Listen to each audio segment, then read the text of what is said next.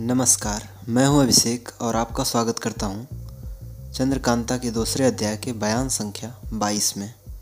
4 दिन रास्ते में लगे। 5वें दिन चुनारगढ़ की सरहद में फौज पहुंची। महाराज शिवदत्त के दीवान ने यह खबर सुनी तो घबरा उठे, क्योंकि महाराज शिवदत्त तो कैद हो ही चुके थे।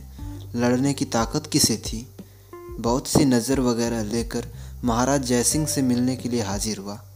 खबर पाकर महाराज ने कहला भेजा कि मिलने की कोई ज़रूरत नहीं, हम चुनारगढ़ फतह करने नहीं आए हैं, क्योंकि जिस दिन तुम्हारे महाराज हमारे हाथ फंसे उसी रोज़ चुनारगढ़ फतह हो गया। हम दूसरे काम से आए हैं, तुम और कुछ मत सोचो। लाचार होकर दीवान साहब को वापस जाना पड़ा, मगर यह मालूम हो गया कि फलाने काम के लिए आए हैं। आज तक इस तिलिस्म का हाल किसी को भी मालूम न था, बल्कि किसी ने उस खंडहर को देखा तक न था। आज यह मशहूर हो गया कि इस इलाके में कोई तिलिस्म है जिसको कुंवर वीरेंद्र सिंह तोड़ेंगे। उस तिलिस्म खंडहर का पता लगाने के लिए बहुत से जासूस इधर उधर भेजे गए। तेज सिंह और ज्योतिषी जी भी गए। आखिर उसका पता लग ही गया। दूसरे दिन पूरी फौज के साथ सभी का डेरा उसी जंगल में जा लगा जहाँ वह तिलिस्मी खंडहर था।